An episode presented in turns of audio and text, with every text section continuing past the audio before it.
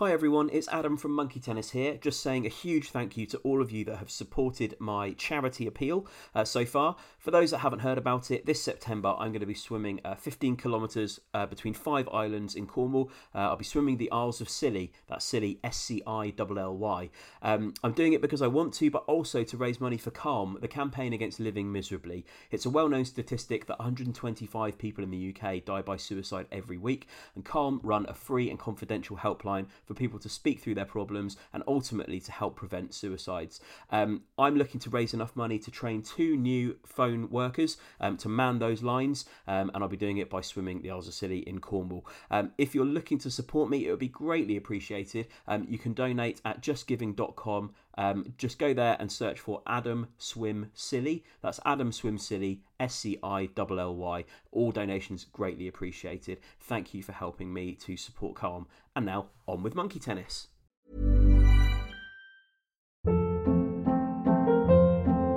Hold up. What was that? Boring. No flavor. That was as bad as those leftovers you ate all week. Keke Palmer here, and it's time to say hello to something fresh and guilt-free. Hello Fresh. Jazz up dinner with pecan-crusted chicken or garlic butter shrimp scampi. Now that's music to my mouth. Hello Fresh. Let's get this dinner party started. Discover all the delicious possibilities at hellofresh.com. Many of us have those stubborn pounds that seem impossible to lose, no matter how good we eat or how hard we work out. My solution is PlushCare.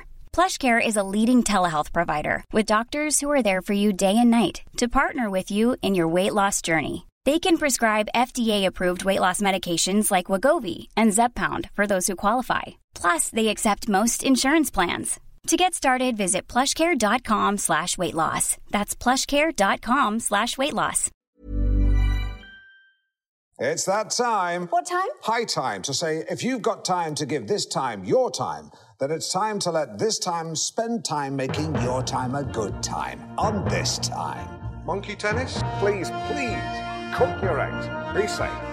Be egg safe. Monkey tennis? Well, have a glass of water, please. It falls to me to say he is gone. Monkey tennis? I said I'd find out more. I haven't done that. Pay for dinner, yeah? Monkey tennis? I said, who the hell is that? That's merely a shaved boy in a wig. Monkey tennis? There is broad agreement that John was good. Tommy, join me at the lady. The show that promises to be all things To all men and all women. and everything in between. Monkey tennis? There's a shuttlecock up there. Hello, everyone, and welcome to Monkey Tennis, the Alan Partridge fan podcast. I'm Adam Brooks, and I'm joined by Tom Dark, Imagine the look on Huw Edwards' face when he finds out I'm interviewing Princess Anne. Nick Alder, Imagine the look on Lorraine Kelly's face when she finds out I'm interviewing Princess Anne. and Tom Stab. Imagine the look on Noel Edmonds' face when he finds out I'm interviewing Princess Anne. So, welcome to our deep dive into episode 5 of series 2 of This Time with Alan Partridge, as you will have hopefully already seen on BBC One or iPlayer or on a pirate site if you're living in one of the many countries around the world that enjoy the cream of our discharge. So, uh, yes, imagine kicking off your shoes, digging into a box set of monkey tennis episodes with that dry cake you like, then times it by 10. How do you feel? Um, before we get into the meat of episode five, uh, I think there's a few things that have cropped up over the last few weeks in the APU that we should address. Uh, who's got the first of those things? I think I can open this with uh, something that we didn't spot a couple of weeks ago, and I'm pretty ashamed that we all missed it, but uh, I guess that's the nature of us trying to get these episodes out quickly. Um, so, the episode where Alan talks through his new kind of kitchen utensils drawer system, and there's an animation of a house. That house is located at 10 King Road. An absolutely brilliant Easter egg for uh, long-time Partridge fans there. Amazing. Um, thanks to all the people that message us about that, and it's many, and the messages are coming in every day. So I thought we should definitely address that now. Yes, we know. Sorry you missed it, but it's a brilliant joke, and we've really enjoyed And it. crucially, please stop contacting us about it. We've got the message. Also, uh, it's probably a bit remiss of us to uh, not have spoken about the opening credits yet. So, uh, should we do a little dissect of those? Absolutely. Uh, so, what's changed? Crucially, what's changed? For what? So, as far as I can tell, I think all of Jenny's sequences remain intact. but I think all of Alan's sequences are now different. And am I Um, right in thinking that there are now more sequences with both of them in the same shot as well, which I don't think they had in series one? Oh yeah, well there, there's a whole kind of the the sequence towards the end when they're entering TV center or sorry broadcasting house. Yeah, that um that is new and different. So yeah, the scene of uh, Alan and Jenny entering the BBC means that tragically we've lost the best character from these opening credits, which is the receptionist who used to roll her eyes at Alan in series one when he did a little point with his driving gloves. It's nice to see that we've got some wider uh, APU nods. Um, we see the Oast House, which I thought was interesting because obviously that's you know technically a is it an Amazon property? You know, sort of multiple stakeholders you know, having I different don't, I don't think they own the building, Nick. Um, but yeah, it was nice to see kind of wider uh, APU icons uh, in in the opening credits. I, I spotted two interesting things about the Oast House shot. Um, you will have to pause to get this, but um, from what I can see, and I don't know the technical word for this, but you know, there's like the kind of the pointed top of the Oast House, and there's like a kind of a spout on top. One, you see that swing round, which I just thought was quite weird, and two, because that movement caught my eye, there's a bird on it, so I thought that must be Morris. Morris. Yeah. Uh, also, if you if you again if you pause it on uh, on the Oast House, if you look very closely in the top right hand corner, you can see a figure in the window. So as we now know, that is Rosa, and uh, I guess um, we obviously in the first series had the. Um, Denton Abbey. There you go. My mind went blank for a second there. Um, the mysterious figure in the window there. That um, I think we can fi- finally attribute that that is Rosa as well. And Alan's cleaner has gone from Denton Abbey to the Oast House. Gokumpa. yeah, I, I think it's safe to confirm that as Rosa. And you've Um, also obviously got that repeated shot of him dancing with the uh, Caribbean lady, uh, which we've previously seen. Is it in the credits Yes. of Welcome to the Places of My Life? It's in Welcome to the Place of My Life, and I think it was in the end credits of Scissored Isle, and it's just a, a really great thing where they've always randomly inserted it when the original footage that it's from is never featured in anything, and obviously that's the joke, and it's a brilliant running gag that, you know, again, like it's a great Easter egg gag for long-term fans of Alan. Perhaps it's also a case of that thing you were talking about on a previous episode of, of sort of trying to display your diversity. He's clearly shot one segment a long time ago with a, with, with, with, a- with a woman of Caribbean origin and is now milking that diversity for all it's worth by putting it in the credits of every show since. If Yeah. um if we ever if we ever get the opportunity to speak to uh, Steve or the Gibbons, I'm going to ask when was that shot because if you look at his hair, I, I, I think you can place Alan eras judged by judging by his hair. It's relatively short. It looks almost sort of. It obviously I don't think it's quite far back as um, I'm Alan Partridge series two, but it's it's not as long as it was in Alpha Papa, and it's not as long as it is now. So Tom, I think I think the easy answer is I'm pretty sure that was shot as part of Welcome to the Place of My Life because Oh, that is think? the first time it's right. surfaced. Okay, yeah. that makes sense. Yeah, but I wonder if what what the wider context of that was because it's obviously filmed for a wider piece, and obviously it never well, made but the. I, I wonder though if if it wasn't, and it's very much the joke is that there is no more context, I and it will yeah, keep on popping uh, up. That would be I mean, uh, that would be something to ask, ask the Gibbons or or Steve at some point in the future if we get the opportunity. Um, and also, of course, you have the Waka Waka added from Yes. first week. There was no Waka Waka, and then obviously Alan talks about they've added a Waka Waka from episode two onwards. Waka Waka. They've come for the theme tune, but he did not speak out because he was not a theme tune. Uh, a couple of other quick points on this. Um, he's eating like a. Oh, is he just like having a a, A British Isles breakfast, like a breakfast? fry up? a yeah, British Isles and like breakfast. He- he's eating it incredibly awkwardly, like almost missing his mouth. That's quite weird. uh, and also the way he's like um, doing his key fob when he's coming out of the Oast House is also really awkward. Like he's trying to run and look a bit athletic or something. Um, oh, and somebody did get in touch thinking. There's the shot when Jenny and Alan walk into Broadcasting House. There are some people on the screen like holding up their fingers, and somebody thought it was basically somebody giving a middle finger to Alan and Jenny. But uh, having paused it, I don't think it is that. I think it's you have to forgive me for not knowing the detail, but I think in some countries you get like the tip of your finger inked when you voted, and I think that's what it is. It's people showing they voted. Oh. Oh, okay. Um, so, anything else from the APU before we get into this week's episode proper? I just want to repeat: we know that the house was Ten King Road. I like the idea that, you know, 20 odd years later, Alan can't think of another fictitious address. Like, that's the first one that comes to mind. Mm, yeah. Um, so into the episode, uh, the first thing I noticed straight off the bat with the cold open with Lynn is that Alan's swimming must have improved significantly since the last time we saw him sort of floundering while trying to interview people because uh, he's diving off the top board these days. Uh, and when asked why, because he can, Lynn, because he can. Uh, so I think his swimming's really come along. But that said, it hasn't come along so much that he can avoid getting water lodged in his ear, which is now a very dangerous problem that he's about to take on air with him. The thing that I quite like about this sort of interaction between Alan and Lynn at the beginning is Lynn's cutting sort of quite a frustrated and annoyed figure here. Her tone is very like much of a exasperated mother rather than a personal assistant, and I just it's just another Hmm. little slight shift in the dynamic between the two of them. You wouldn't have had this. You wouldn't have had this kind of frustrated, exasperated uh, Lynn in I'm Alan Partridge series one or two. It's just another nice little development of the character and the relationship between the two. I think. I think the bit I really liked about this opening sequence was um, the in the interaction between them at the beginning when Alan says, "Your eyes go to the left. That's why the man sits there. It's higher status. It's the one thing the hashtag Me Too Brigade haven't cottoned onto yet." I thought that was quite a nice bit of script, kind of mocking, uh, I guess, kind of established media conventions. Yeah, absolutely. Um, and, and to Tom Stabb's point about about Lynn's development as well. I think Alan described her in this time series one as being the sort of person that kind of grinds on you over time, that eventually, you know, sort of will gradually push you out. And it's almost like that's the relationship here is that she now can be quite sort of caustic to Alan, you know, like she she almost she it's almost like she's watching their joint fortunes all tied up in Alan kind of falling by the wayside because she can't get him to do the right thing. And so she's getting more and more frustrated and more and more forthright with him. Um, and then I mean they almost kind of come to blows I think this is the biggest bust up we've seen of theirs since Alpha Papa um, where she starts she uh, uh, she's kind of looks very sort of mean spirited to begin with um, and she obviously describes him as barely a summer chicken let alone a spring chicken. Because of his ear whittle he mishears this and thinks that she's just called him a summer chicken and that that is a legitimate insult on its own with no context which I enjoyed but then he gets quite mean he's like at least I'm not a winter hen who's no longer laying uh, and then he's like I take that back I think you would have had a very interesting take on motherhood to which she then But I'd says like to know more about that. yeah. to which she then says, "You've had bad breath for five years," and he says, "Yes, and it's your job to keep on top of that."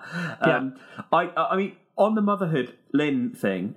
Uh, obviously, yes, I think she would have had a very interesting take on motherhood. But do we think that if effectively the reason she hasn't settled down and had kids is primarily down to her dedication to Alan?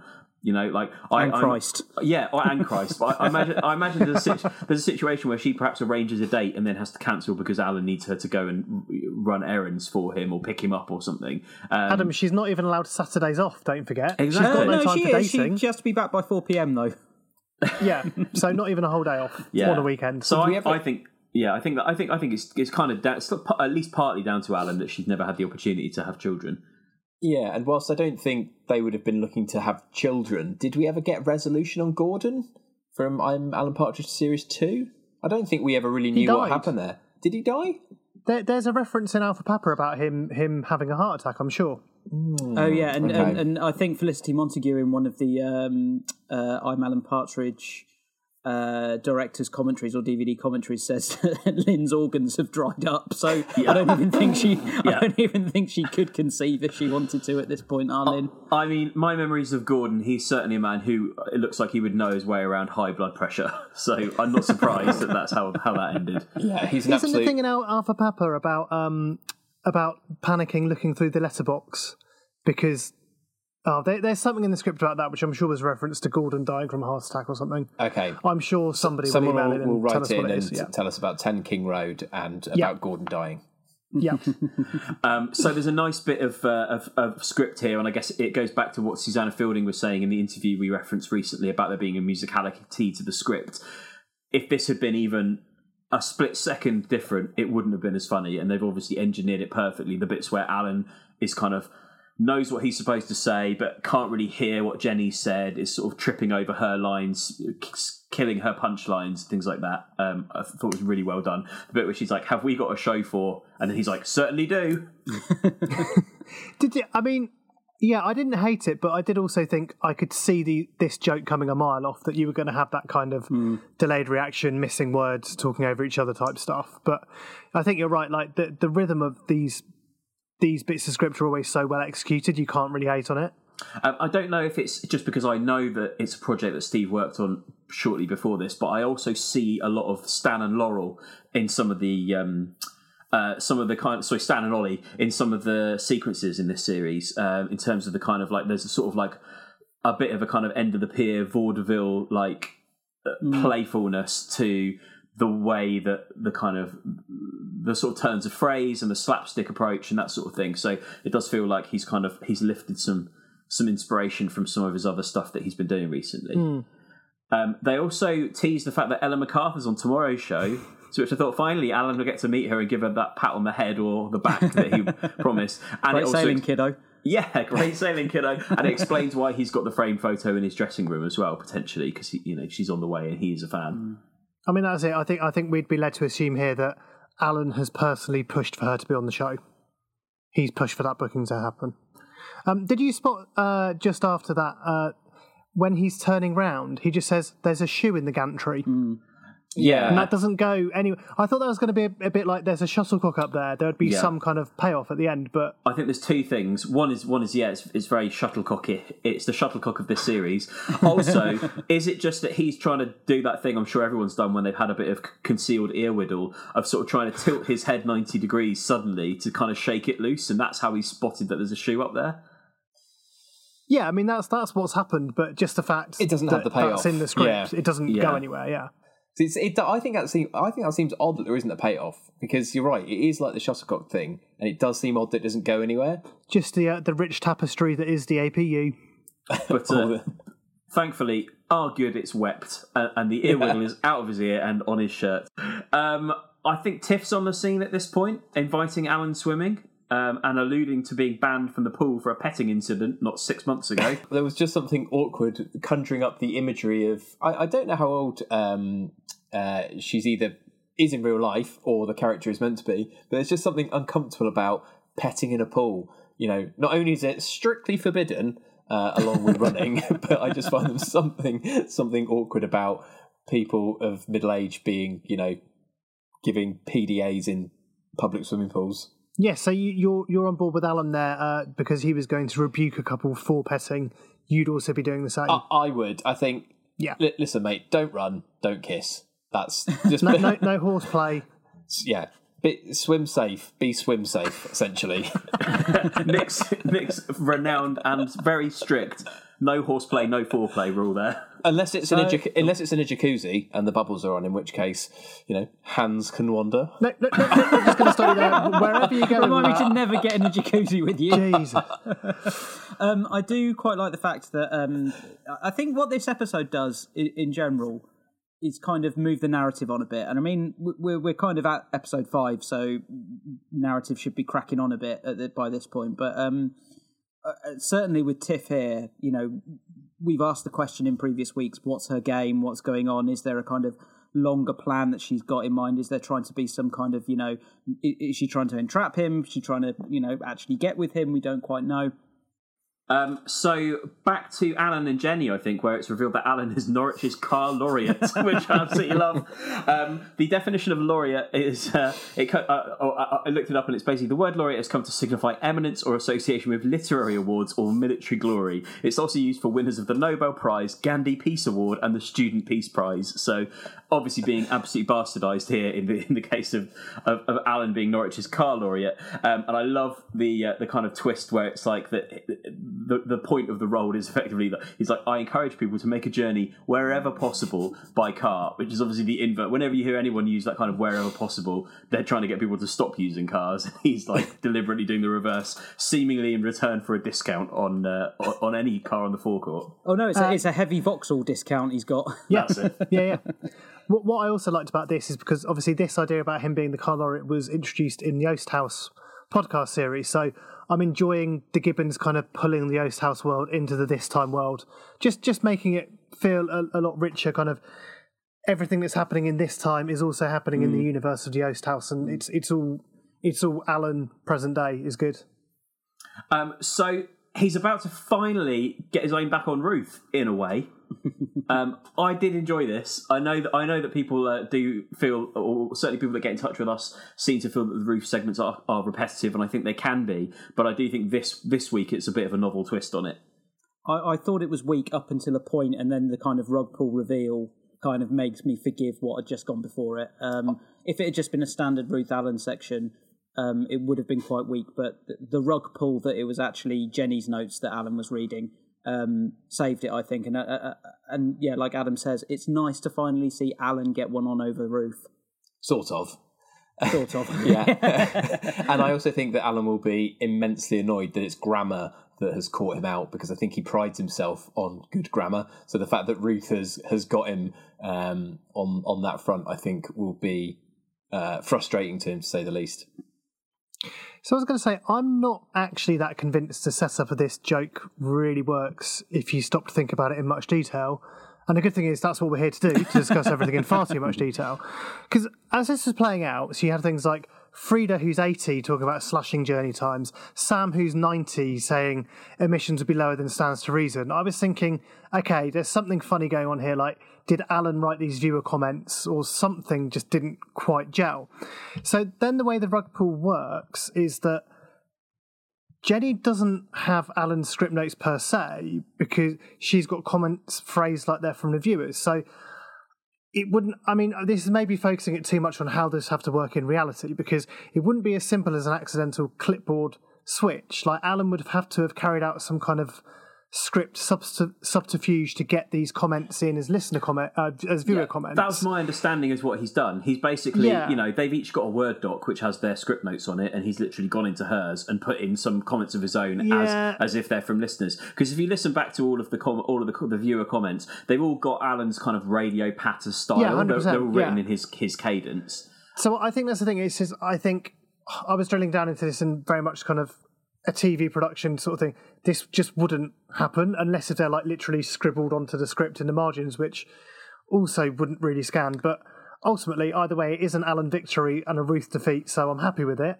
Because um, it definitely feels like Ruth and Jenny have kind of ganged up on him a little bit so far this series, particularly in uh, episode three with the kind of like uh, having the, the the tagging and stuff like that. So it is it is good that he's had a victory, but if you stop and think about the actual logistical reality behind this kind of switcheroo, I don't think it actually works. Um, there was a sec before the, the kind of rug pull reveal. There was a section where I thought mm, something odd is going on here. Not just mm. because Alan was agreeing with all of the Ruth's corrections, but also because the, the whole topic of the segment is one where he probably would know more than Ruth. Like it is, you know, it is mm. an area that, that he probably would know more about, and so for him to be kind of conceding point after point, you could you could tell something was up before it happened. Yeah.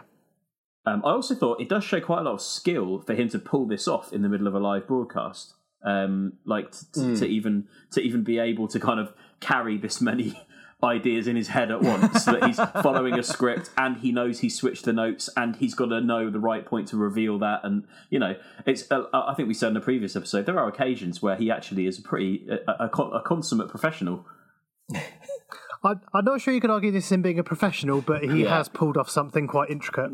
So it's time for Lynn's news. So she comes over to the sofa and asks Alan, What's the best thing that could ever happen to you? So I thought, hmm, question to the group What is the best thing that could ever happen to you? Who wants to go first? Uh, I can kick off. I've actually got several. It's for the hair on my head to grow back, to meet Matty Healy, and to win the lottery. Pretty good. Yeah, it, it's a decent list. Bit. yeah, actually, yeah, no, it's not a decent list. Two, two out of three. Um, I'm glad you went with more than one, Nick, because I've actually got three as well. Um, I mean, initi- initially, I'd have to say um, hitting the number one spot on the Apple Podcast chart again. That would probably be the best thing that could happen for all of us. Getting, away, getting away, with that humble brag would be the second thing to happen. Yeah. He's done you. Oh, well, you yeah. know, it, it's mad to think it did actually happen. Um, and then I'd also go, similar vibe to Nick, just winning a million pounds. You know, that I'd be quite happy with that. I think that'd be a very, very good. Yeah, thing, mine is a Euro Millions thing. rollover week, though. I, am not settling for a million. Fine, you're, you're going big. You're going yeah, big. Yeah, absolutely. Okay, yeah. Um, and then the other one that I've listed here, because I took inspiration from Alan wanting to uh, win a race, um, just completing a marathon in less than four hours. Lovely. It's, um, it's, harder than it sounds. Thankfully, really is. Thankfully, I've also got three. Uh, there's, a, hell. there's a theme recurring here. Uh, number one, a moderate lottery win. Uh, wouldn't want to become a big head. I was thinking probably the set for life, ten grand a week for thirty years would be absolutely fine. Um, secondly, for the Pizza Cafe in Newton Abbot to add a pizza of my choice to their menu with a title of my choosing. Uh, just a, That's a- one of the best things that could just, ever happen. just a point of personal pride. Uh, Fine, Met Adam okay. right, Tom. Yeah, no, yeah, yeah. I, ta- Yeah. I take it back as you were. And finally, Yeah. for all the people who like to say things like "I tell it like it is," I say it to their face to realise that it doesn't mean they're good at honesty. It means they're bad at manners. Hmm. I think you need to dare good. to dream big, Adam, because wasn't your like dream weekend away to take Bez to the Isles of Scilly or something? Not Bez. Who was it? It was someone like Bez. I can't remember. Gruff from Super Furries. yeah, I think I think what you've done is you've you've mistaken not dreaming big with not choosing to take a woman on holiday with you. Just because I'm not using fictitious scenarios to score with like a TV, a, Sophia- celeb, a celebrity, Adam, how do you know that Sophie Ellis Bextor hasn't taken up my offer to go to Hawaii? uh, because her How do we know that hasn't happened? So many reasons. You're right here. So has anyone got Alan's answers? Oh, because he's got three d- as well. Do I? Uh, for the for the hair to grow back on his legs. Um, do we have any indication why it was lost in the first place? Is that a thing that happens when you get I, old? I think it's a thing. I think it's it? a thing. Oh, okay. Yeah, I, I think so. My, I mean, I, I, I I think I'm less dense uh, on my legs than uh, than, I, than I used to be. I think it's a thing. Well, i if not, it's just me and Alan. I, I know. I, I I, know. thought I know, some, I know some older men with smooth legs. Now I'm thinking about it. Lis- Listeners, if you're a bit older than us, like maybe in your 50s or 60s, are your legs bald? Get in touch, thepartridgepod at gmail.com. See, I, I assume the implication was, you know, it's some kind of weird kind of leg care regime gone awry. Like he's, I don't know, shaved his legs for some weird reason or some something like that. He's Um, dipped them in Veet, and it's never come back. yeah. Um, but I mean, that's also, I guess, the joke is we don't know, and it's weird. Um, Uh, the second thing, to meet Princess Anne, and finally, to win a race, which I love because it tells you two things about Alan. One is that he'd be happy to win any race, and, Yeah. and two, by definition, that means he's never won a race of any kind in his entire life. Which I think, I think figures. I think that's in keeping for the character. Yeah. That's good. But yeah, it's like, is it, you know, is it a running race? Is it a swimming race? Is it is it a cycle race? Doesn't matter. Just any race. so the big reveal is Alan is going to meet Princess Anne. Yeah, which I quite like the fact that um, that Lynn says uh, that this will secure your legacy, and um, that's kind of what was alluded in the Q and A that we watched with uh, the Gibbons and, and Steve Coogan about how Alan is very aware that you know getting to the age that he is, and you know at the point of the career that he's at, uh, at the point in his career that he's at, sorry. Um, he's very aware that he needs to cem- cement that legacy or become obsolete. So I think it was quite a nice little nod to what the Gibbons are saying that they've literally put that in kind of verbatim into the script. to bastardize a line from uh, The Dark Knight, you, you either you either become Wogan or you live long enough to see yourself become Eamonn Holmes. That is a great line. Steve, Steve, Rob, Neil, you can have that one. Use that, use that. Um, so I, I thought what was really intriguing about this kind of revelation. So obviously, we from Lynn's news, we learned that Alan is going to be interviewing Princess Anne, and that Jenny isn't. And I just thought this is clearly, if this is something we're going to get to see play out in the series, which obviously we, we don't know because we certainly don't see it in this episode. This, I would only imagine this must be foreshadowing some kind of disaster if we're going to get to see this play out. There's no way Alan is going to get to successfully interview Princess Anne, the Princess Royal. That's not going to happen, is No, it? no, no way, not a chance. Not in He's gonna, lifetime. yeah, he's gonna punch her with a turkeyed hand, isn't he, or some, something like that? At the very least, yeah. And yeah. so he tries to uh, tries to explain to Lynn exactly how this feels. Uh, "What'll it feel like? Well, for you, imagine you're lying on your side on the sofa, about to watch a box set of Judge John deeds with lots of that dry cake you like. Now times that by ten. How do you feel?" And then to that, I would say Lynn makes the most horrendous noise that I've ever heard, and, and it's so perfectly pitched and so uncomfortable, and it makes Alan feel so uncomfortable because it's like it's the closest Lynn's ever come to basically making a sexual noise, isn't it? Oh God! Ooh, foo foo foo. That's horrible. oh yeah, I mean that is kind of I think the queasiest I've ever been watching Alan Partridge, and there's been some quease in the past, but uh, this is definitely the queasiest I've ever been. Um, also, just on the "this will secure your legacy" line, I thought that's um, it's quite it's quite Lady Macbeth, and it's also a bit like the bit in series one where he had a quote the Omen. Um, Yeah. yeah, the sort of, Yeah. It's Darklin. It's Darklin again. I mean, she is basically Lady Macbeth now, isn't she? Her like you like, you say, Adam. Like her success and her failure is so entwined with Alan's success and failure that she has to kind of push him. She has to give him tough love. Basically, is kind of like a mother, uh, a, a, a, an over what's the word, the pushy mother sort of thing. Like uh, she needs him to be at his best at all times because her well-being and in terms i guess financially and also you know her opportunities are so intrinsically linked to alan so she does push him a little bit more than she did in the past Yeah, she's definitely pulling the strings and sort of pointing him in certain directions. And, and yeah, yeah. I'm liking this. Lynn is Lady Macbeth. Yeah. Uh, this next uh, this next intro, although Jenny delivers the initial part, it feels like this is an Alan idea, an Alan conceit that, that she starts the segment by pretending to be angry that women get to fly planes. Yeah, it's it's true actually. I hadn't really thought of it like that, but now you say it like that, it, it the way that she delivers that, it, it suggests that it's something that, that he's written. Who knows? Maybe this is an extension of the script swapping that we saw earlier in the in the show. Hmm. Well, I think there's there's something that we we talked about um, the kind of in character interview that Alan did that was published on the British Comedy Guide, where he did talk about basically there's there's no real quality control for the show, so he's able to create his own scripts for the auto cue and things like that. So I think they've built that into the APU that he would be able to get away with doing that. But I, I think it's a really good point. I think Jenny wouldn't put something so crass into the script if that was her hmm. writing it, would she? Because it's hmm. just it is a real kind of like handbrake moment in terms of the tone of the show, like hearing Jenny basically preach outdated views from 1939. But I think it's worth it for Alan's line, don't worry, those aren't Jenny's views. She's not Anne Widdecombe. I thought that was a lot of fun. yeah. Um, and also, there's a bit where Alan sort of uh, claims that they had to put off equality uh, to deal with fascism first. You can only tackle one concept at a time.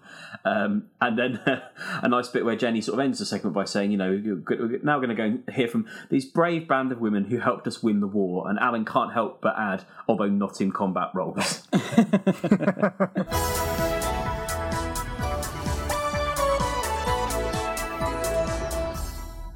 Okay, it's time to talk about Alan in a Spitfire. I don't know about you guys, but I was very excited to see this this week.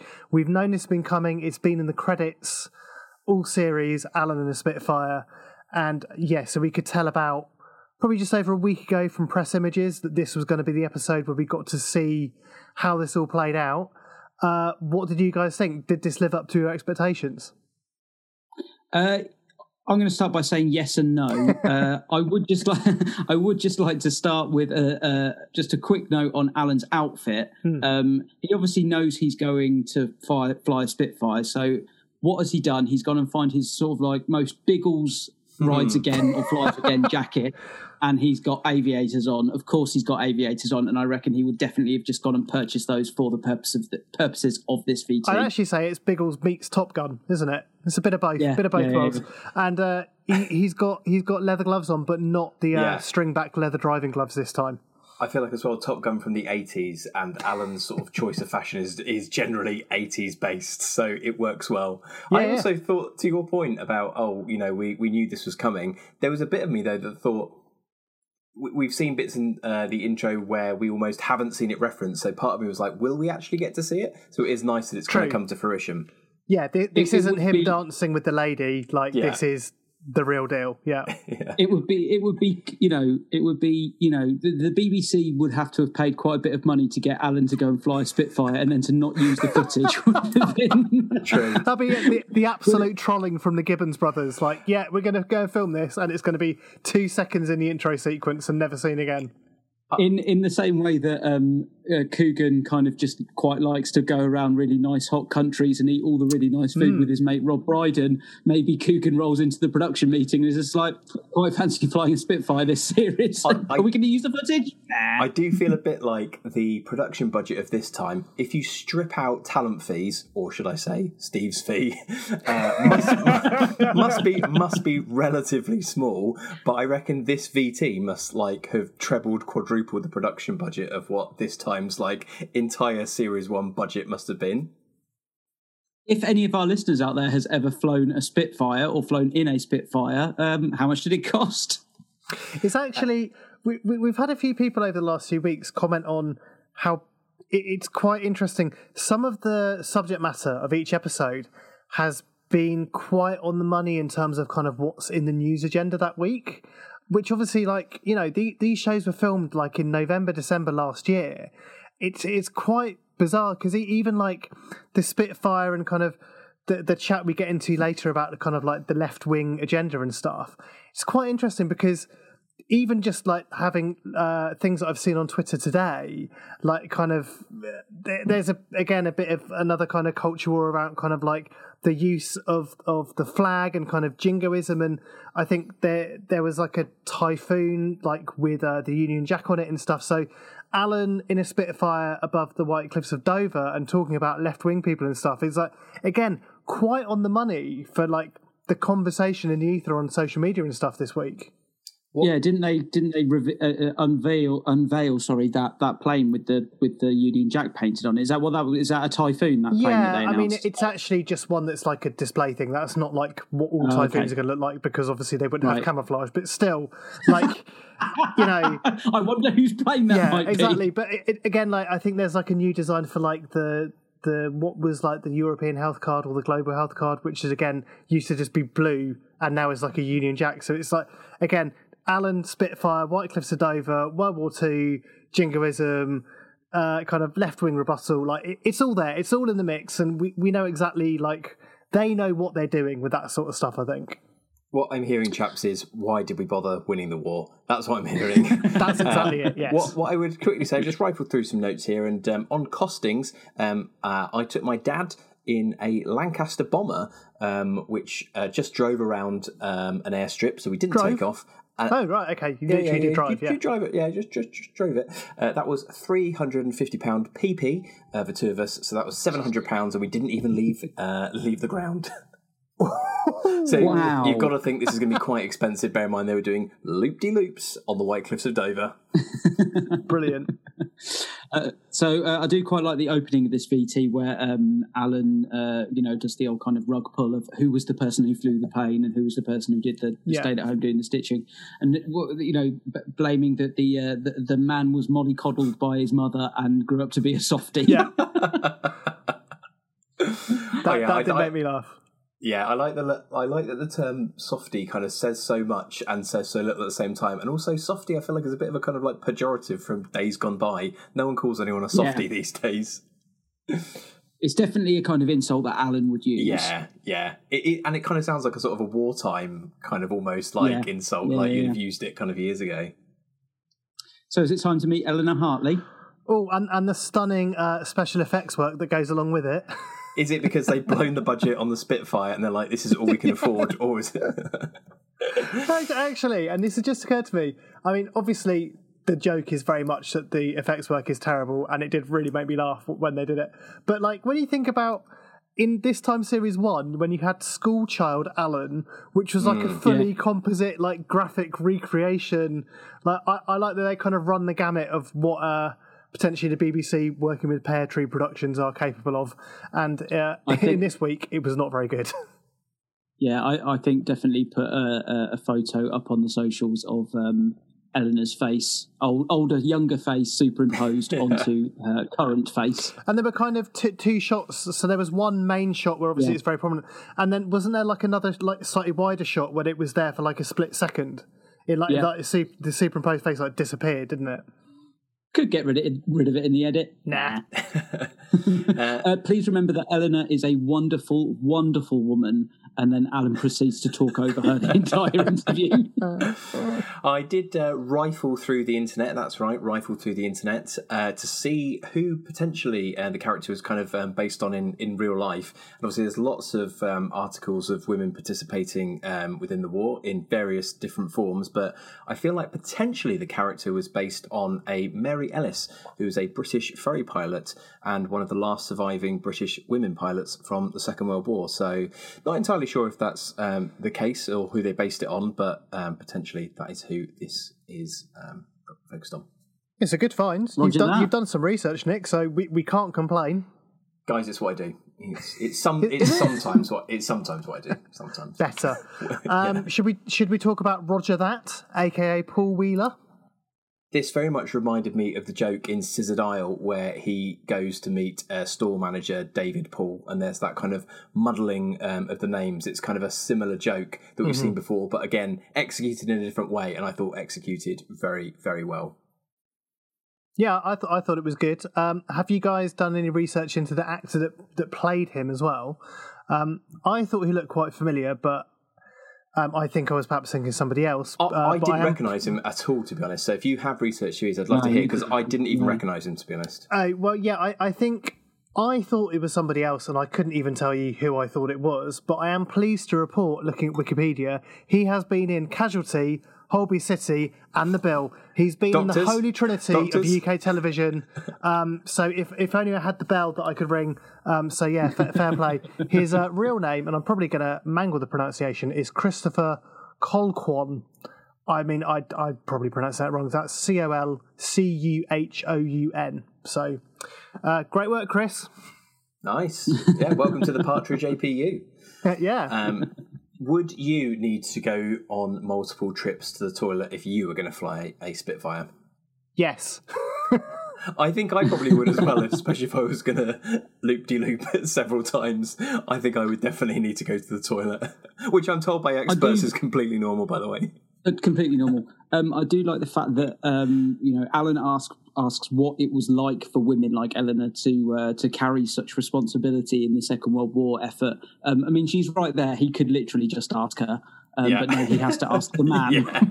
what, what was it like for the woman? And also, her face Yeah, is just kind the of cut fra- up on the, the bottom of framing screen is well. the gag within the gag, isn't it? That she's cut out of the screen completely. Well, that's what that was Yeah, what I was going to say. and- she, she she she's totally sidelined, like kind of like metaphorically and literally in terms of, of how this is filmed. I thought that was very good.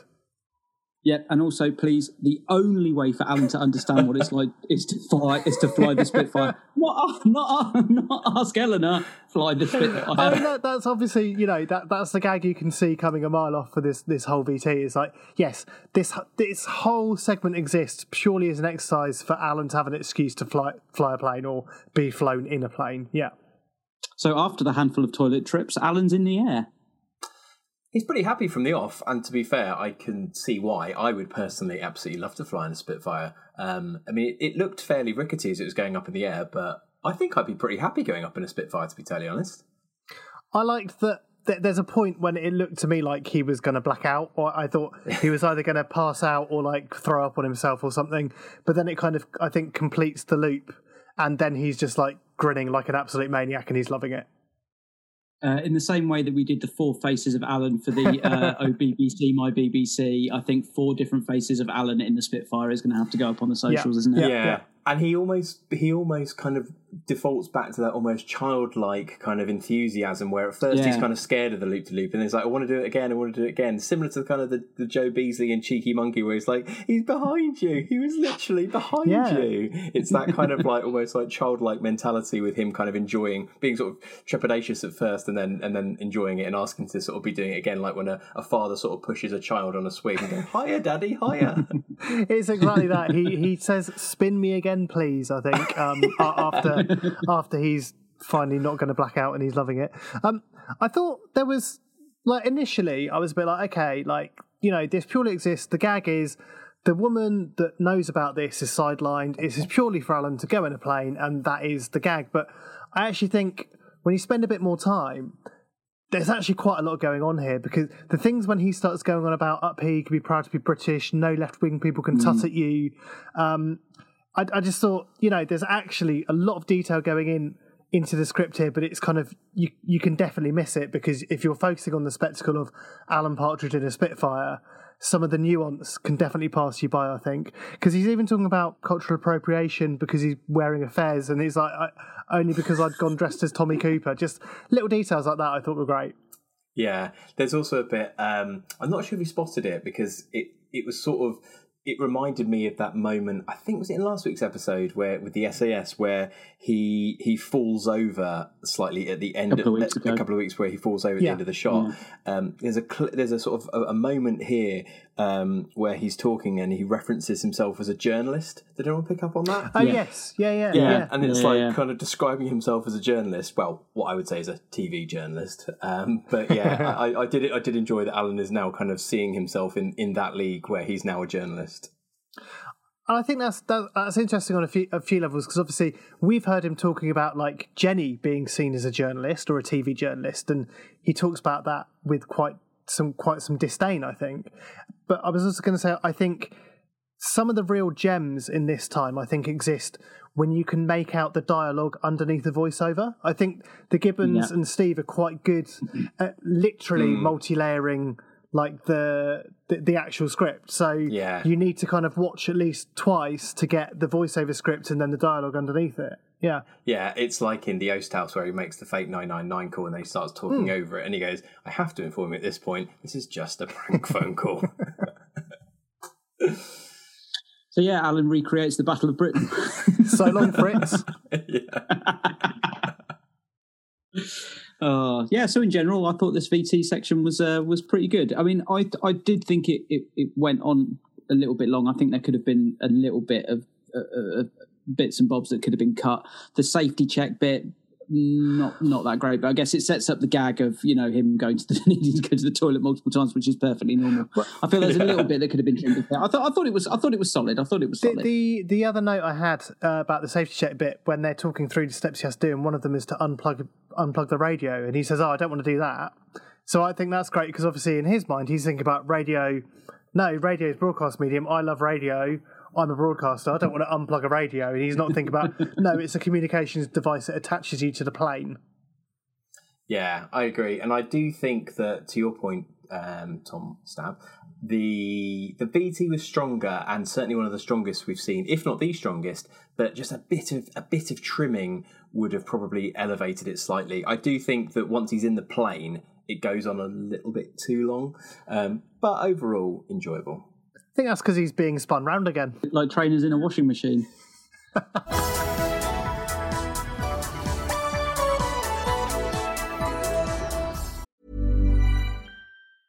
Hiring for your small business? If you're not looking for professionals on LinkedIn, you're looking in the wrong place. That's like looking for your car keys in a fish tank.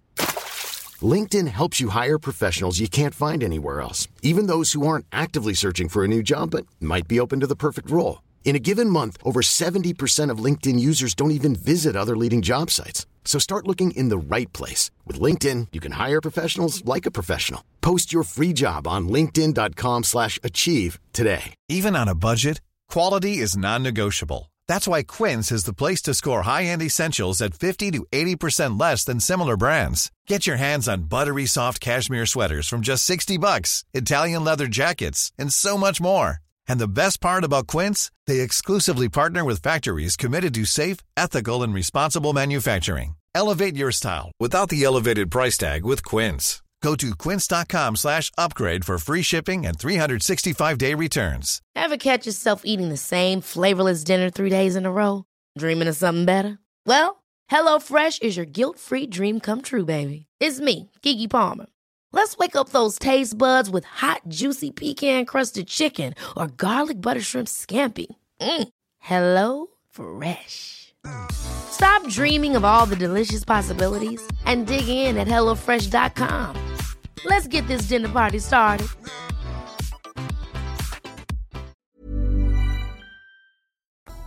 So coming out of the Spitfire section, I like that Alan is so distracted by how much fun he had making it that he repeats Jenny's exact point, um, and and is also ignoring the voice of a woman while talking about the sacrifices made by women, which I thought was uh, was very Alan and, and a really nice bit of writing as well.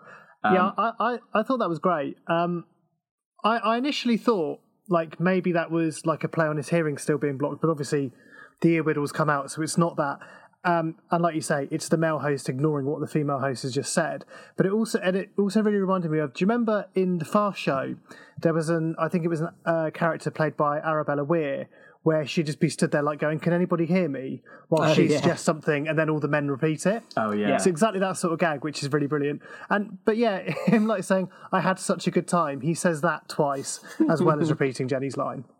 Um, so we're talking about trolls. I mean, this is a slightly weird bit in that it feels like it would have been a section where it would be natural to link it back to High Noon uh, from the Oast House, Hmm. but obviously there, there's no reference made to that at all. So Alan then leaves himself a voice note to make sure that he get to get Lynn to book a cleaner for the shingles, his cottage. Um, I like that because it's called the shingles. It sort of implies the disease rather Yeah. than just the pebbles.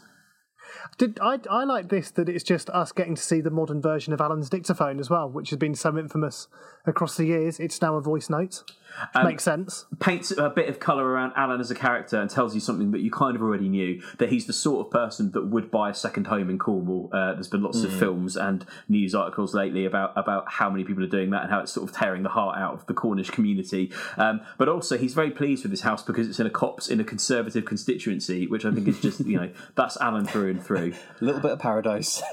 but before we get into the uh, the interview with uh, Jenny's troll, I thought Alan, when he's talking about um, that he's going to be there, but in a camper van at the end of the garden, and I thought that really made me think of obviously I'm Alan Partridge series two. He's in the static home, and at the end of that series, when he's moved into the house, he basically ends up arranging everything, like all of his possessions, into one room in exactly the same layout Mm. as the static home. So this is kind of like a nice through line here. So he's got this kind of this luxurious second home in Cornwall, but he's staying there in a camper van at the end of the garden. It's like he can't move on from staying somewhere that is essentially a static home. Um, did anyone else think it was a bit odd that he's offered Jenny the use of this cottage? I sort of felt like they don't really have that level of friendship, even But if it was I. I think that you know when you think about things in series one, where you know he offers to um, lasagna with her once a week, he Hmm. is desperate or keen, should I say, to have her in in his life. And I think that not only would he enjoy it from a relationship perspective, but I also think it probably gives him a sort of position of power in some respect if he's able to kind of you know offer Jenny something uh, you know like like that. I feel like he's trying to do it in part to kind of be helpful and supportive, but obviously there's another large part where he's ever hopeful that something might become a romantic liaison. Mm. Yeah, that makes sense. Yeah, I guess, and it- especially when you think back to like during the drinks tasting with Rosie Witter, when he was sort of imagining her Mm. getting a bit Yep. tipsy and throwing three sheets to the wind, and basically becoming someone who he could feasibly have a relationship with.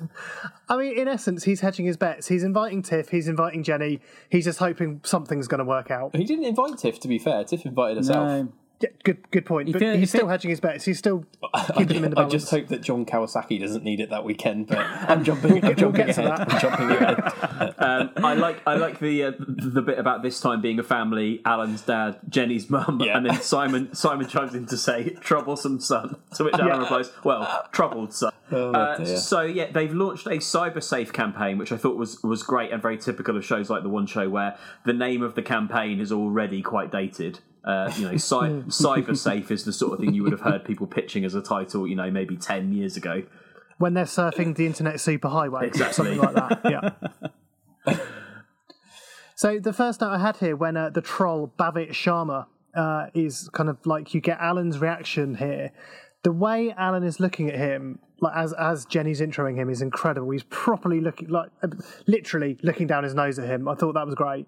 Well, I thought Uh, it was it was it was it was sort of very alpha male, like the way he spreads himself on the sofa, putting Mhm, his yep. arms sort of around Jenny, protecting her. It's a very kind of um, uh, subconscious thing that an alpha male would do, where he's just like, I'm going to spread myself and make myself look as big as possible, and sort of like own this person because they've targeted Jenny. Again, it's kind of like a a link to the fact that Alan is maybe in some way protective of her or wants to help her, but also you know wants to be wants to feel like he she she needs him. Obviously, she doesn't in any way, shape, or form. But it's just another element of of this kind of world building around Alan kind of wanting Jenny in whatever form he can get her. I guess.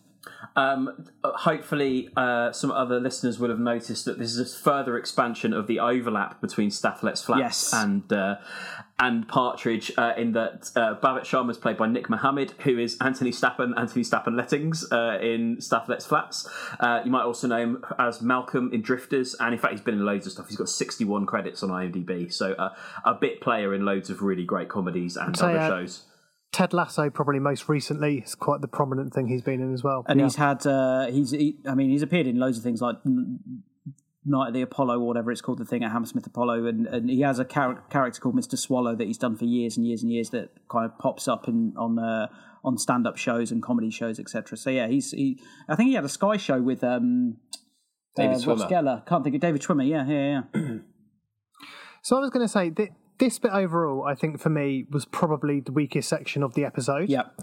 I thought I thought there might be something a bit cleverer going on with the writers having a pop at trolls and kind of social media criticism, and I thought there might be a bit more of a pointed payoff.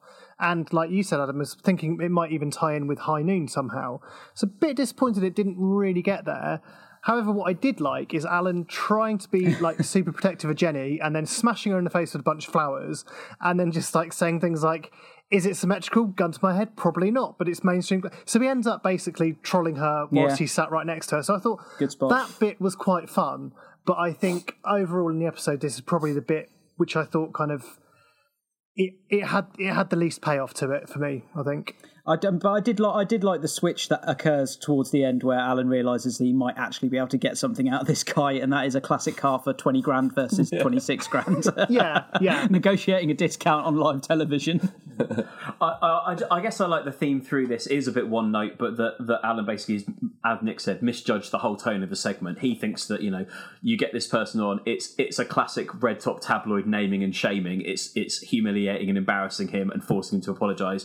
But what you actually get, of course, is like quite a meek guy who didn't really mean it. Is very contrite, has come on because he's sorry, and so that kind of like gotcha journalism doesn't really work because he you know he's already apologized he's already sorry and and yeah and obviously yeah then the joke is that alan effectively does more damage than uh, than babbitt sharma ever did by basically saying a load of derogatory things about jenny on national tv A shrinking violet, she ain't. Is it time for Simon's very first item? Yes, I was quite proud of Simon when he did this as well. I was kind of willing him on to, to do well. I think, uh, Well, this- yeah, it was it was good to see.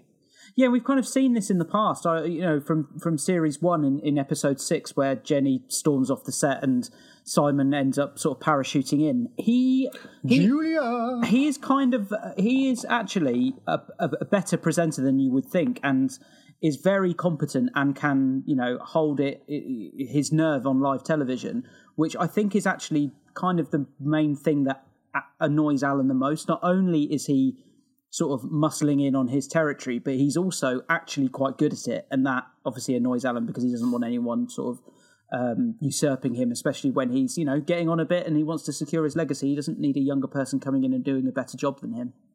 Um, there's a very subtle bit which I like to think is intentional and, and a skilled bit of writing that um, when Jenny introduces Simon introducing the item, she mentions that he leaves her tickled pink, which I thought Yes. was a nice nod back to in the first series where Alan's, you know, he says, I'd like to tickle your pink, tickle you pink by accident to her. And it also sort of subtly introduces the idea that Simon is doing the things that Alan wishes he could, especially in terms of like Jenny and her reaction. Nice, yeah, yeah, yeah. That's really good. I'm liking that, Adam. I'm liking that a lot. Um, I was going to say it's it's so pointed how much Alan hates the fact that Simon is basically starting to climb the ladder of kind of like success within the show, I guess, because he says things like it does look odd, um, and he also says Simon's on holiday at the sofa, but he lives at the Digiball. so it's kind of very literal, like get back in your box or Yeah. get back to the Digiball. Um, and equally, like, and I wonder whether this is trying to indicate something about Jenny in that kind of like ruthlessness that we've talked about before. She is definitely quite patronizing about Simon in this. So she's supportive, but then she does also say things like, "Oh, that was so good," and "Didn't he do a good job?" So it is treating him a bit like a kind of like little kid with a pat on the head. So I think they're both, perhaps they're both a bit wary about Simon becoming like a new presenter and then taking a bit of shine away from them. the Alan complains that the that Simon's VT is in black and white, but the film being reenacted Rear Window was in color.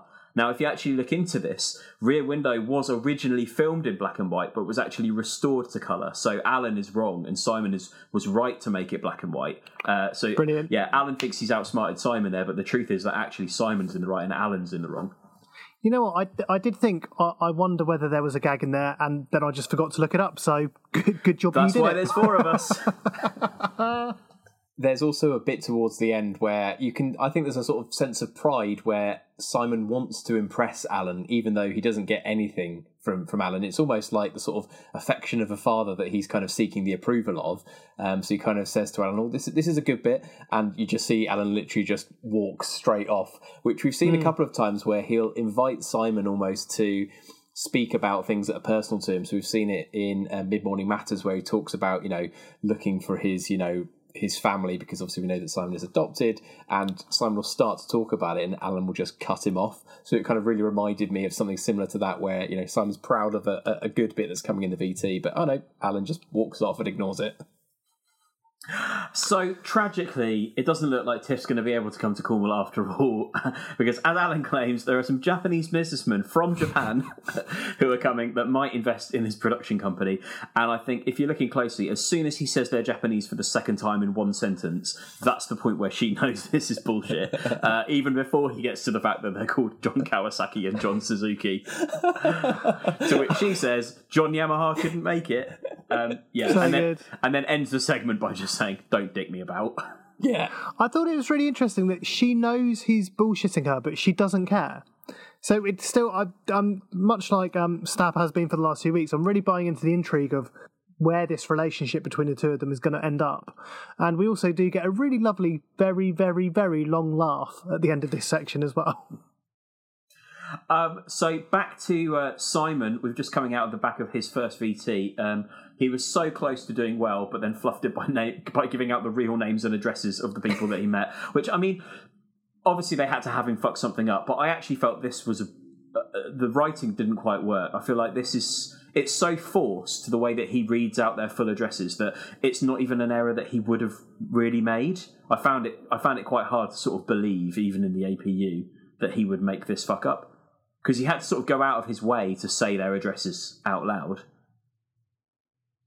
Yeah, I guess it's another one where, kind of as Tom was saying earlier about having to, you know, the practicalities of would this happen, you maybe have to give it a bit of creative license for the for the gag to work. Um, but I know what you mean. It, it feels that the payoff isn't strong enough when you consider the sort of amount of creative license you have to give the gag to sort of buy into it. Yeah, it just it just felt like this is one of the points where the writing became a little bit too much tell and not enough show. If you know what I mean, it was just a bit too like they, they're really putting it in front of you.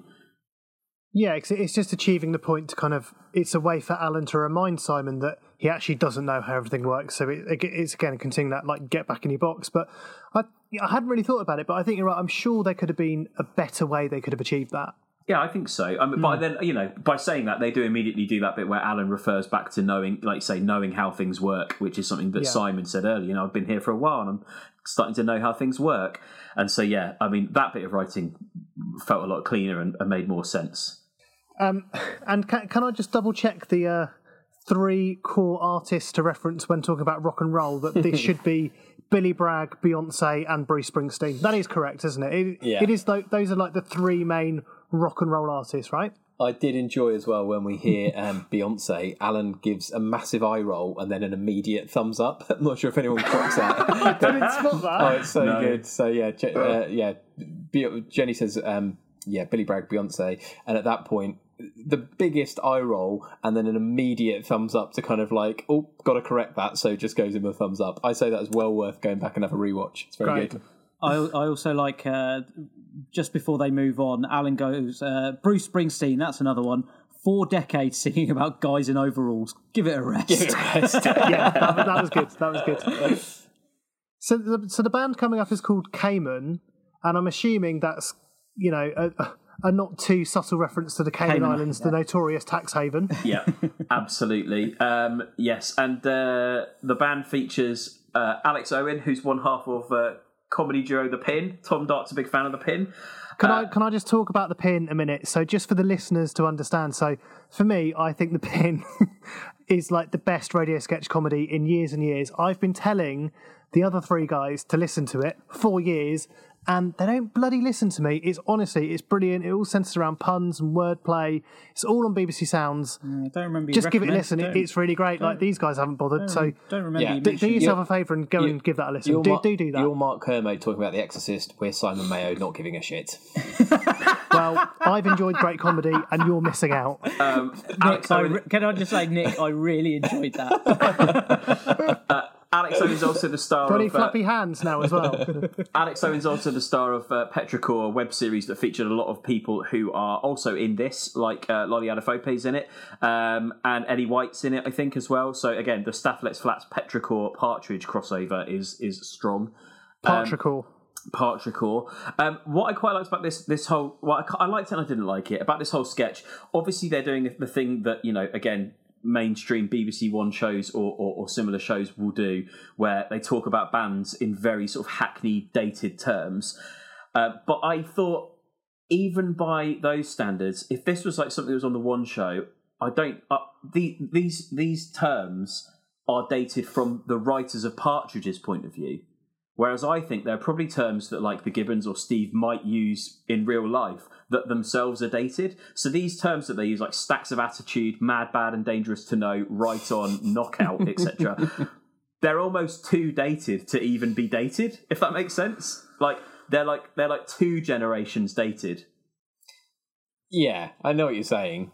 It's like I, I think it's fine though. I think ultimately it's like you know it. You're you're totally right. Like when you look at something like the one show as a comparison point, it is always that thing. It's like they when they seldom have like a music act on, you know that Yeah. the presenters don't really know who they are Yeah. or Yeah. whatever it might be, and it's just going with whatever they think is like the most relevant. I Well, get, that I get the argu- point they're making. I just Yeah. think like some of these phrases are genuinely the way that bands were introduced in like the fifties. You know, Yeah, no, I think no, but I, th- I think of- that's deliberate though. I don't think yeah, that's. because the conceit of the one show is that they they would have script writers who would write these lines for Jenny and Alan to say to make them relatable to the people who are watching the show at home, and they Hmm. would be people in their between 50s and 70s probably i'd imagine so you know their references for what rock music is is that it is dangerous and anti-establishment because the dangerous and anti-establishment rock bands of when they were sort of you know coming out of their uh, moving into adult, uh, coming out of young adulthood into proper adulthood would have been bands like punk bands and you know maybe Yeah. even like you know um, new romantics, which aren't dangerous, but they are you know quite outlandish and I don't know anti-establishment, I guess. But but I think the thing is, it's like one. I I could picture this is script that Alan's written, like because it is so kind of like off key and like Mm-hmm. not with the times. But also, I think the joke also works because obviously this band is not mad or bad or dangerous to know whatsoever. He does They're have red trousers. Bunch, they're an absolute bunch of posh sods with plums in their mouths. And yes, Tom, all three of the guys in the band have red trousers on, which is a classic kind of posh guy stereotype, which I thought was a very good little uh, visual gag in what Cosmo, Oscar, and Felix? that. That's the ones. just just leaving Juno. and also, I was going to say, I, what I thought was absolutely brilliant writing here was when Alan says, "Watching that VT was the first time I've ever heard or seen you." That's so on the money. Like one for Alan as the character that we know doesn't prep, doesn't research his guests, but also in-house shows like this work. The presenters don't know who's like all the details of the people that are coming on, particularly when it comes to music. Like you know, look at. Sunday brunch and the dead eyes of Tim Lovejoy. he doesn't know what what musician's coming on. He hasn't listened to the music. He's just got an auto cue with some questions on it. That that's how this world works, isn't it? Yeah. Um, wow. I feel like you're feel like you're tearing down my Sunday brunch experience. Um, I loved uh, the bit of hypocrisy when Cosmo says that you know they're, they're doing what they're doing rather than dropping our H's and T's in an effort to fit in. Like it's like, all right, you will you will drop your T's for D's. Did anybody have any any kind of notes to share about the song, the Cotswold Commuter? Uh, Yeah, only that it seemed to be kind of like an inverse "Common People" by Pulp, but but not as Yeah. good. And that it effectively is just a list of posh things, isn't it? Really, it's not it's not Yeah. particularly credible lyrically as a song. No, but I, I think I think for the gag it worked because that's kind of the point, isn't it? Like these are just like a bunch a bunch of posh kind of kids that formed an indie band that is somehow kind of inexplic- inexplicably become successful and annoyed a lot of people in the process. Um, and I did think when you kind of then get into like the second part of this where the the streakers and the protesters appear, and I don't know about you guys, but that genuinely caught me off guard when it happened. Yeah, the intro w- when this kicks off, it was obviously quite reminiscent of Shona McGough from Knowing Yeah. Me, Knowing Mm. You. Uh, is it the first episode? No, maybe is it the first episode? I think it might be the first episode. Um, i- Rock and roll, let's all have a pair. Exactly, it's quite reminiscent of that, but then it goes in a slightly different direction. So I, I'm I'm glad that it wasn't just a straight up knockoff of of, of that, basically. Yeah, and I, and I thought, particularly the bit when they go and it cuts to black and they cut the sound, um, you know, that really reminded me of the first time watching, like, when he shot Forbes McAllister. There's suddenly that kind of bit of realism of kind of like, oh, what would happen in this scenario? So I actually. I actually really liked this whole section because it just reminded me, like, you know, it's almost a bit of a Bill Grundy Sex Pistols moment, like these kind of like crazy TV things that happen, but that kind of chaos linking so well to what we've seen from the Knowing Me, Knowing You world, whether it's Shona McGough, whether it's Forbes McAllister. So it it really felt like it was another one of those moments in the APU. So I, I liked it. less a question to the group and more just a question to Tom. As someone who ha- who works in TV and has been around these sorts of scenarios, if this was to happen in real life, would they stay on air or would they cut to like one of those holding card things or like their technical difficulties sort Oh of thing? yeah, I think I think they just cut. I don't think they'd risk like No. what happens here because it's so unpredictable. They certainly wouldn't allow someone to say, "Please stop running. I will not allow you to portray this as some kind of Benny Hill tittle tattle." It just takes one person to speed up the footage and set it to yakety sax. I absolutely love that. Yeah. That really really made As me he runs In fact, as well. Hang on a minute. Can we little challenge to the listeners here? Can somebody get that footage of Alan running around the studio, speed it up, and add it to Yakety Sax? Please do. There's quite a lot of BBC bashing in this very quick segment, and I know we've we've talked a little bit about how risque it is or isn't for the writers to include bashes to the BBC. But in the space of a few minutes, Alan says there are things the BBC will no longer allow: smoking in soap operas, criticism of the government, and of course topless Ooh. women who don't live in a rainforest, which I thought was really good, quite pointed, and they obviously sort of slipped that in a in a joke sandwich. They put their, their real point in the middle there, which I thought was really good. That's Um, pretty good. I feel like we should watch out for that more. The Gibbons joke sandwich. Yeah, That- that's a good concept. it's a Yeah. new concept. Um, and yeah, Alan's obviously trying to balance sort of post Me Too gender politics with shutting down the protest. Previously, he would have just like pushed them off stage. Um, they also have someone shouting out "fuck the system, fuck the BBC" in the middle Hmm. of in, you know back to the real world here, in the middle of a program going out about nine forty-five p.m. on BBC One on a Friday night, which I thought was uh, maybe that's the first time that's ever happened. It's good, to- but and like like we have talked about this a bit over the, over the weeks. Like, I'm really impressed that the Gibbons have gone for some of these kind of jokes that poke fun at the BBC and kind of the establishment around it. Like, you know, I'm impressed that the Gibbons and and Steve have written these jokes and that the BBC have gone, yes, we're going to let you keep these in the scripts. I think fair play. Um, just before we come on to the subtitles, I just want to say there's obviously a lot of, of good jokes and fun ideas, novel ideas with subtitles here. But to give him his due, and we don't do it often enough, uh, producer Jed is one of the people behind a short horror film called Dawn of the Deaf, which I would say if you've got 20 minutes, go and watch it. I think it's on Vimeo. Jed can insert himself plugging his film here. We can uh, But- we can share a link as well. Yeah, but there there are some genuinely incredible, inventive ideas around subtitles um, in in that short film, and this really Hmm. made me think of the fact that producer Jed has actually done this a earlier and b better. Can, I- can I say? I'll tell you what. We're going to go one better, Jed. We'll, we'll put a link to it in the show notes as well. There we go. So that that will be there forevermore. Yeah. So we're coming. We, Finally, we are, the payback after five years of editing our crap. we are coming towards the end of this episode. So, listeners, when you finish listening to this episode, head straight to the show notes, go straight to the description, and you'll see the link in there. Do yourself a favour, click on that link. Uh, it's also worth saying. I mean, I, I, I feel like people should know that uh, that Jed not only produces Monkey Tennis, which is obviously his finest and best work, but he he's also the mastermind behind Host, the uh, award-winning horror movie that's been all over the uh, all over the interwebs and all over everything the last the last few years. So credit where it's due. Uh, he's basically a minor celebrity. Well, maybe I think we- he's going to absolutely Yeah. fall off his chair when he, He is, hears isn't this. he? Well, I don't think we can include a link to host because it's on a subscription platform, but maybe we can post a link to the trailer in the show notes so people can watch that and then go and find it if they would like to see more. But I would highly, highly recommend host. He didn't even pay us to say that. Ter- Terry on camera too is lapping up the nudity, They're trying to get everybody to pull away from the protesters, but they cannot Terry! get Terry, they cannot get Terry to stop filming. I absolutely love that. I think there, there were two bits. So after we've had the subtitles and they're kind of like back in full vision, full audio, the the camera to Terry, Terry, sort it out, mates. So when it, and when he says, "Do you want to give it a try and play Beat the Redactor?" Those two lines really, really made me laugh. Um, I also love the bit where he briefly entertains getting a clip mic onto the protester, but has to go for a boom because she hasn't got any clothes to clip it onto.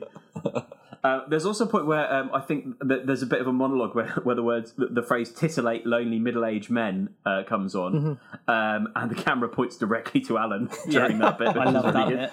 But, but I think the way that kind of pans out is you, end up like he's kind of like eyeballing the camera. So it's you know it's yeah the implication is very clear what they're, what they're doing there. I also think um, the bit the bit where he's inviting the protester to beat the redactor by basically shuffling from side to side would be ridiculous, but the serious, the, like the intent and the seriousness on her face really sells it, and I feel like. I feel like they might not have got away with something quite so silly, but she looks like she's she's genuinely trying to like beat the system by basically getting out of the way of ter- the redactors. I mean, you're like you're, so right. Like you know, there are so th- this end section is is weird is weird because it is a return to kind of silliness and uh, slightly more slapstick place that we're not often in in in the world of Alan. But yeah, I, I don't know. It it work it works for me, but I could equally see a lot of people not liking it, and I would also understand that. Um, because I think actually what works is quite a nice counterpoint to the kind of silliness and the and the slapstick nature here is it's then all grounded in a conversation, a, a discussion around neoliberalism and global capitalism, which then becomes fun because all he can really end up saying is the world's effed up big styly. He describes the protesters as having fizz and vim, which again, it's just like it's trying to. He can't make reference points that actually sit where they need to. So, like like you were saying, like when they're talking about introing the band and stuff, it's like he just he can't ground himself in like a the world of 2021. Like who describes people as having fizz and vim? Um, and I also just love the fact that in essence, Alan's totally floundering in this situation, whereas Jenny is able to engage and kind of like direct the debate and actually kind of like rein it all in a bit. Yeah, and I think there's again, this is a sort of maybe a smart kind of piece of writing on the Gibbons um, part, whereby it's also a bit of a subtle nod to where we are in the culture war of 2021, where you know it's extremes on both sides, whether it's you know the protesters or, or Cayman. So I also think there's a little bit of a subtle nod and a wink to just the world that we're living in in, in 2021 that's well observed.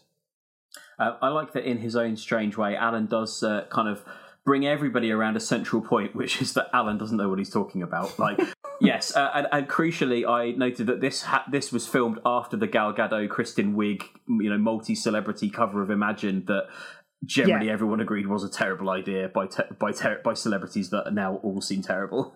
Yeah, so I'd imagine that's probably quite a deliberate reference point there because yeah, I think Yeah, everyone was yeah. united in that being rubbish, and also the fact the fact that Al the fact that Alan would think that that's a credible thing to try and do with like younger people, I think also ties in well with the character. Um, and so, yeah, it's time out, punk bitch. Calm down, pussy riot. When I get angry, I walk the dog. Uh, and then, yeah, the, the Imagine by John Lennon idea. Um, and then after this bit, it, it turns out that he's going to get Tiff down to Cornwall after all. But this very end part felt a little bit odd to me. Firstly, how did they clear the floor of all the protesters so fast? It's like literally 10 seconds later, and he's the only one on set. And also, isn't this just set up for some kind of, you know, for the for the Tiff storyline to continue without really any gags. It just feels like a bit of a deflated moment after the kind of the frenzy that's just happened in the episode. I think that's a fair point. Yeah, it's not. There's not necessarily. Well, I think the gag in it is, of course, that she's going to have to get herself a non-flexible uh, off-peak ticket to Cornwall. He's not even going to drive her, so there is an inherent gag in there. But yeah, I think the way this ended, I'm just really keen to see if and how this storyline picks up next week to kind of see where this is leading us because we've only got one episode left. So hopefully this is coming to some kind of fruition. Uh, yes, we you'll have to tune in next week to see uh, the Partridge universe bring its latest instalment to a gripping conclusion. Okay, so that's kind of uh, the end of the episode. So, uh, quick summary because it's quite a long ep for us already. I think. Uh, Tom, what did you make of it overall? I thought this episode was all right. I would say it's probably. I can't remember too many proper times I laughed out loud like it didn't get too many big laughs from me. Um, like I mentioned earlier, I think it kind of moved the narrative on a bit. Um, but yeah, in general, I thought it was okay. Uh, I would personally say for me, this is probably the weakest so far. I mean, I'll always enjoy it, and you know, it was a it was fun episode. It did have some enjoyable moments in it, but overall, it's probably my least favourite so far.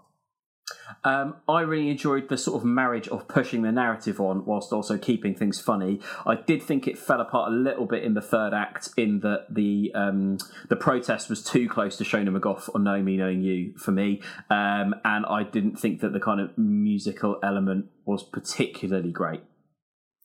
See, for me, I'm quite interested. It's interesting that everyone's opinion is quite quite different on this. For me, this would probably be in the top three episodes of what we've had so far. Um, I really liked because you know we got to see Alan having a lovely time in a Spitfire, but I really liked the Chaos of the Streakers because it reminded me of knowing me, knowing you.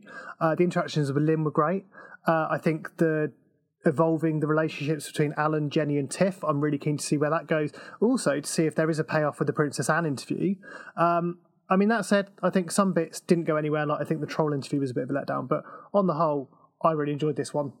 Uh, so that's what we thought. We'd love to hear from you with one episode left in the series. Um, what did you think of this week's episode? What do you think of the series as a whole? And crucially, what's going to happen in the finale?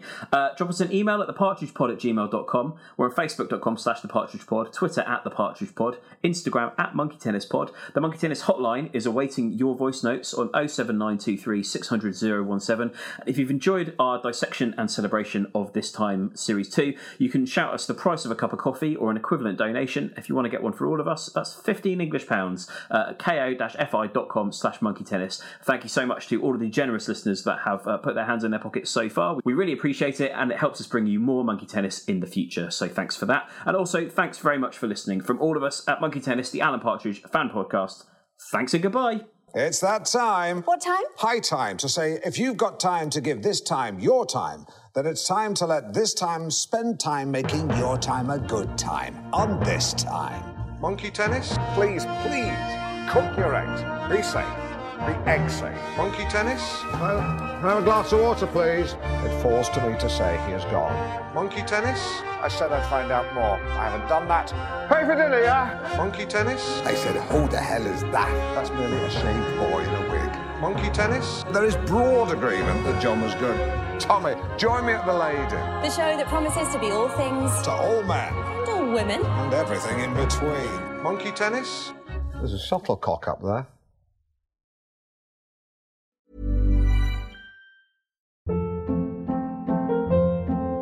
Hold up. What was that? Boring. No flavor. That was as bad as those leftovers you ate all week. Keke Palmer here, and it's time to say hello to something fresh and guilt-free. Hello Fresh. Jazz up dinner with pecan-crusted chicken or garlic butter shrimp scampi. Now that's music to my mouth. Hello Fresh. Let's get this dinner party started. Discover all the delicious possibilities at hellofresh.com.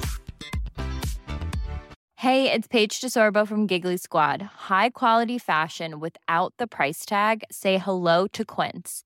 I'm snagging high-end essentials like cozy cashmere sweaters, sleek leather jackets, fine jewelry, and so much more. With Quince being 50 to 80% less than similar brands. And they partner with factories that prioritize safe, ethical, and responsible manufacturing. I love that. Luxury quality within reach. Go to quince.com slash style to get free shipping and 365 day returns on your next order. Quince.com slash style. When it comes to your finances, you think you've done it all. You've saved, you've researched, and you've invested all that you can. Now it's time to take those investments to the next level by using the brand behind every great investor, Yahoo Finance. As America's number one finance destination, Yahoo Finance has everything you need, whether you're a seasoned trader or just dipping your toes into the market. Join the millions of investors who trust Yahoo Finance to guide them on their financial journey.